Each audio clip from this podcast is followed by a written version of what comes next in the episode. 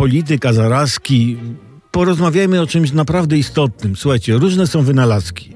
Potrzebne, mniej potrzebne. Bardzo dobrze spisał się na przykład Józek, który wynalazł żarówkę na śmietniku. Nie działa, ale początek został zrobiony. Przykłady można by mnożyć, ale nie ma co się rozdrabniać przez mnożenie.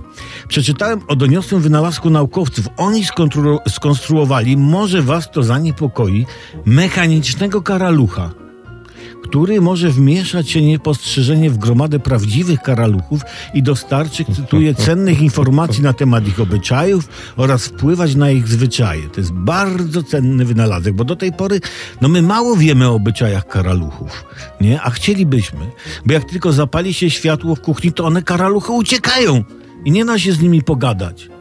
A wziąć karalucha, e, zebrać jakieś tam karaluchy i badać je w warunkach laboratoryjnych, to jest bez sensu, bo to tak jakby badać domowe zwyczaje rodziny polskiej, ale podczas czasów w Grecji, nie ich badać, czy, czy tam Egipcie.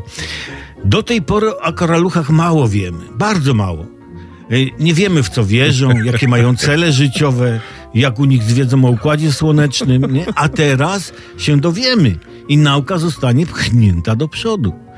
No właśnie, ej, teraz e, ja mam taki pomysł, że e, przyszło mi do głowy, że e, w przypadku demonstrantów, prawda, przydałby się taki robot demonstrant, który by, jak ten mechaniczny karaluch, wmieszał się w gromadę demonstrantów i wpłynął na ich zwyczaje.